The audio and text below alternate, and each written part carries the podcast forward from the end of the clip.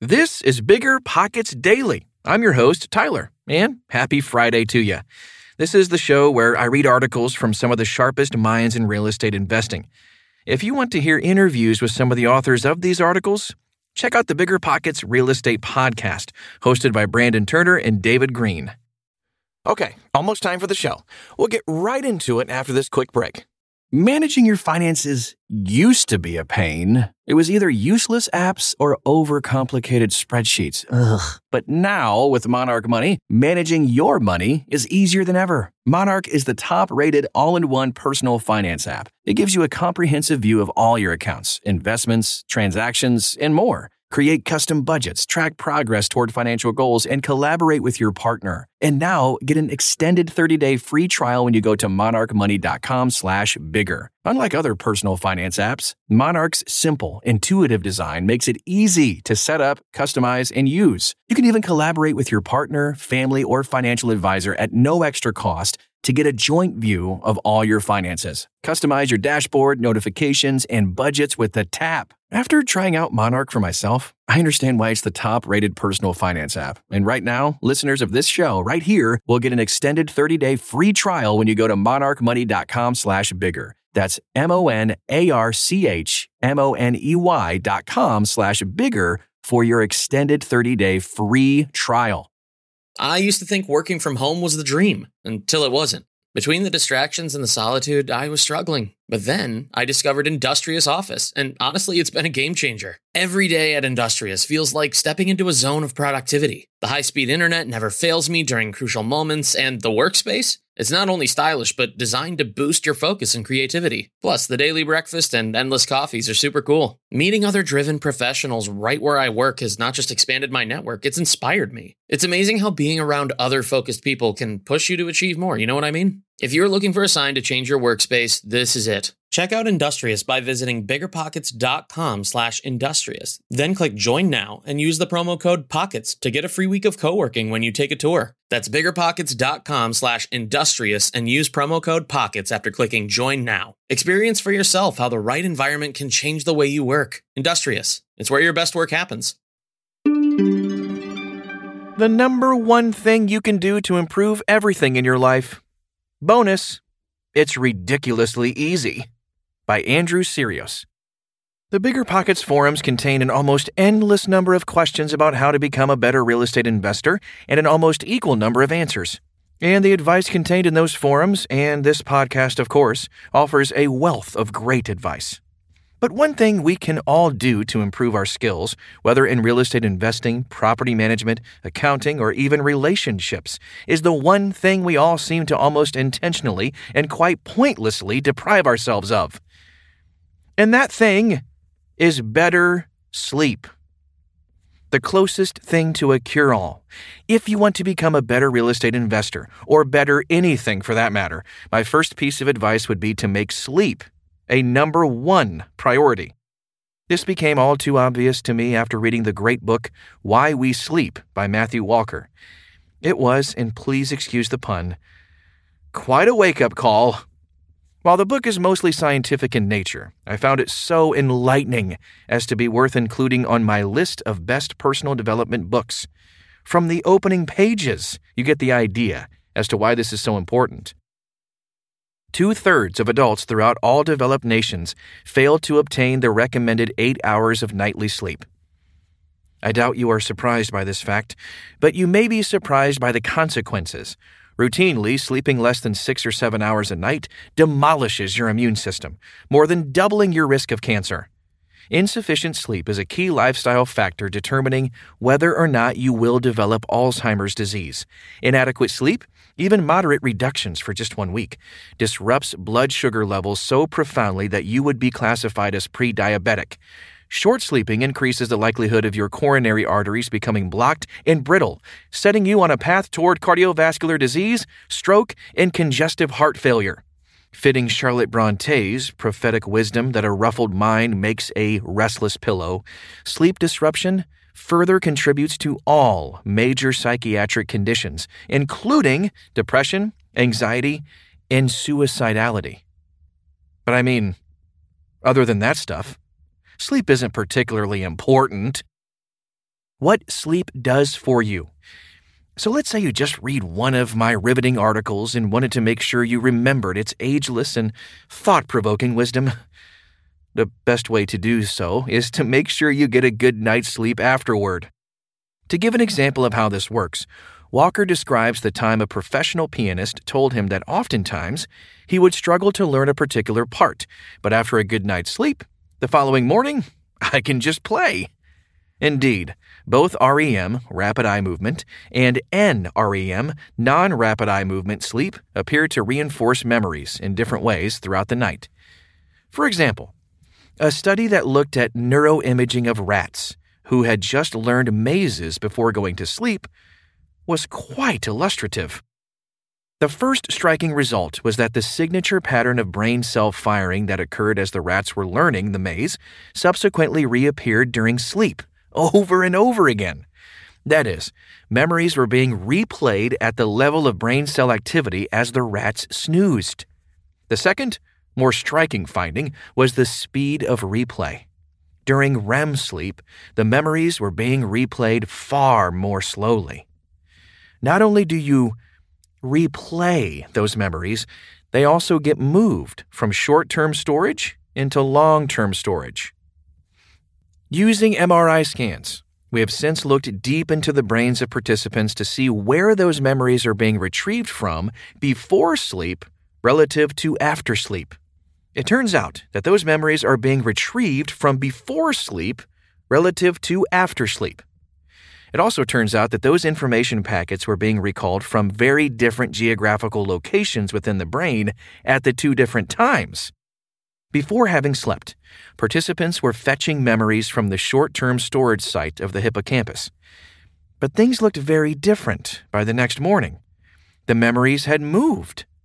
After the full night of sleep, participants were now retrieving that same information from the neocortex, which sits at the top of the brain a region that serves as the long term storage site for fact based memories, where they can live safely, perhaps in perpetuity.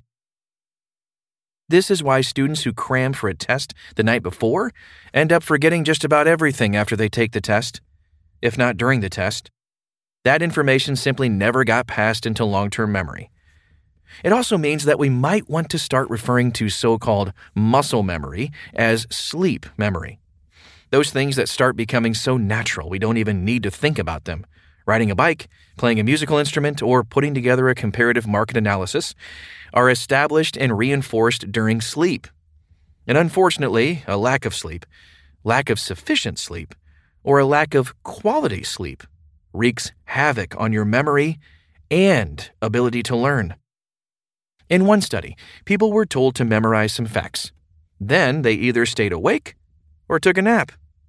Those who were awake throughout the day became progressively worse at learning, even though their ability to concentrate remained stable, determined by separate attention and response tests.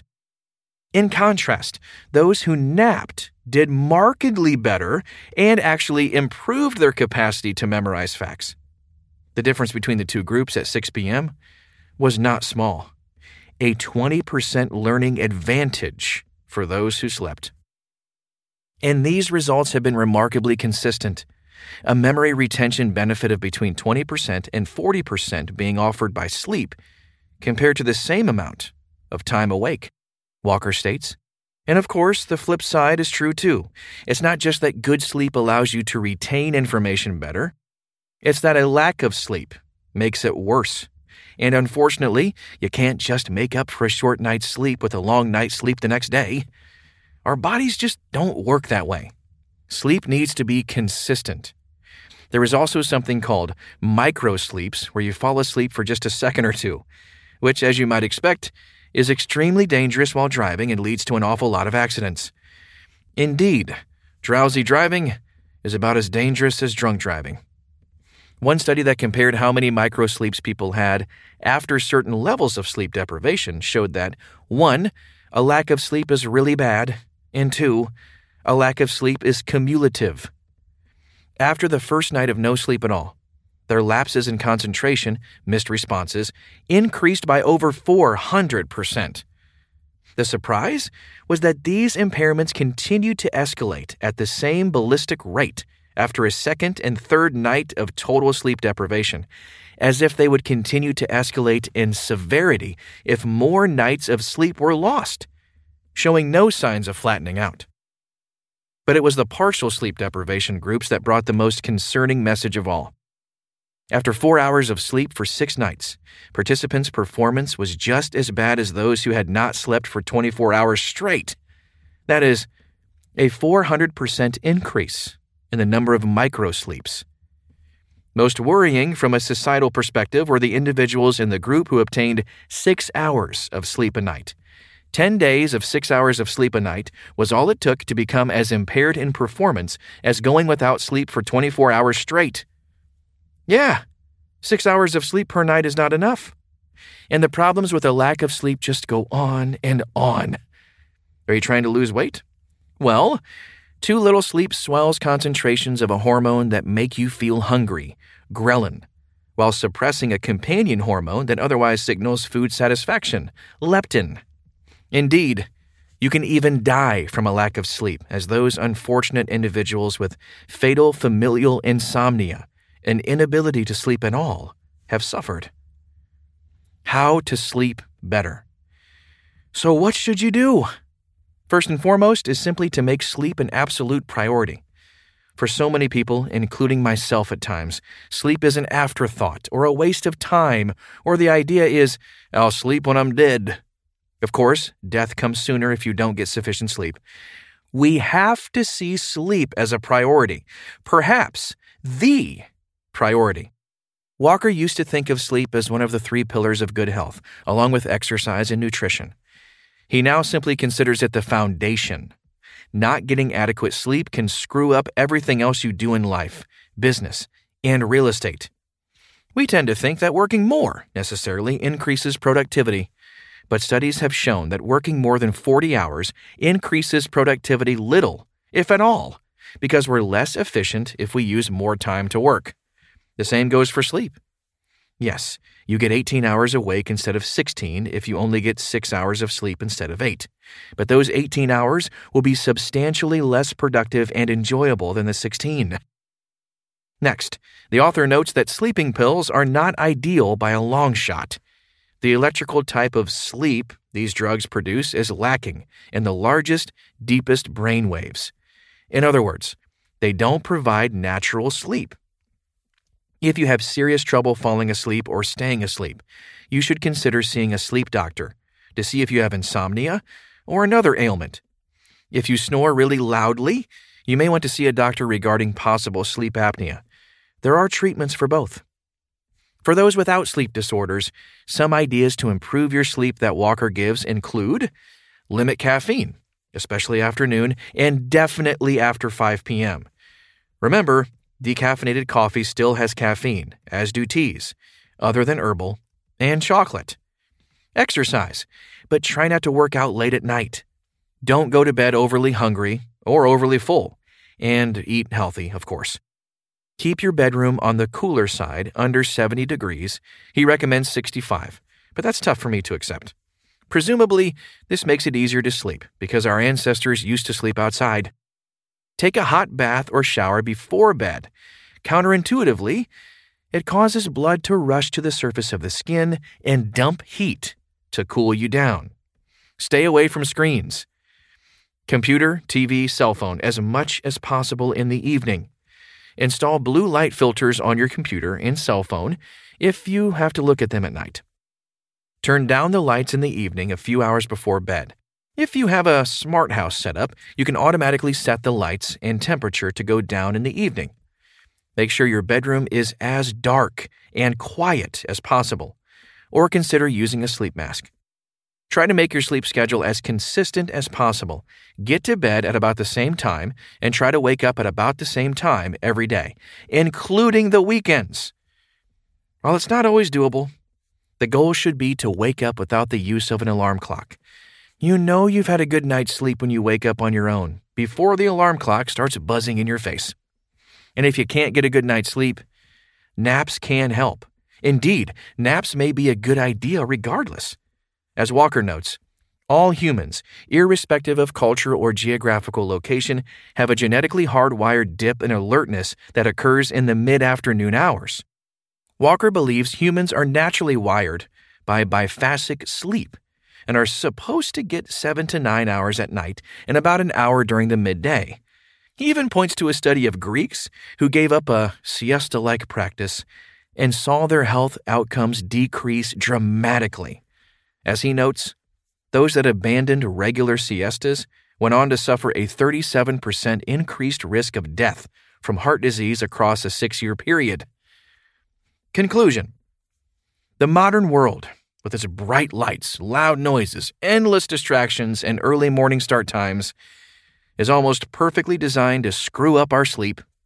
Our ancestors didn't have to worry about all of these things, and sleep deprivation was, more or less, not a thing. Now, it's an epidemic. And as Why We Sleep makes perfectly clear, the costs of that epidemic are enormous.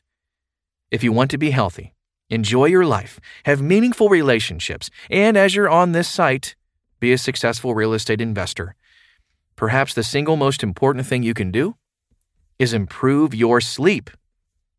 So don't sleep on this one. Make it a priority now. There you have it. Another episode of Bigger Pockets Daily in the books. Interested in taking your learning to the next level? Register for a free webinar. They're live, they're free, and we do them every week. Sign up at biggerpockets.com slash webinar. And I'll see you back here tomorrow.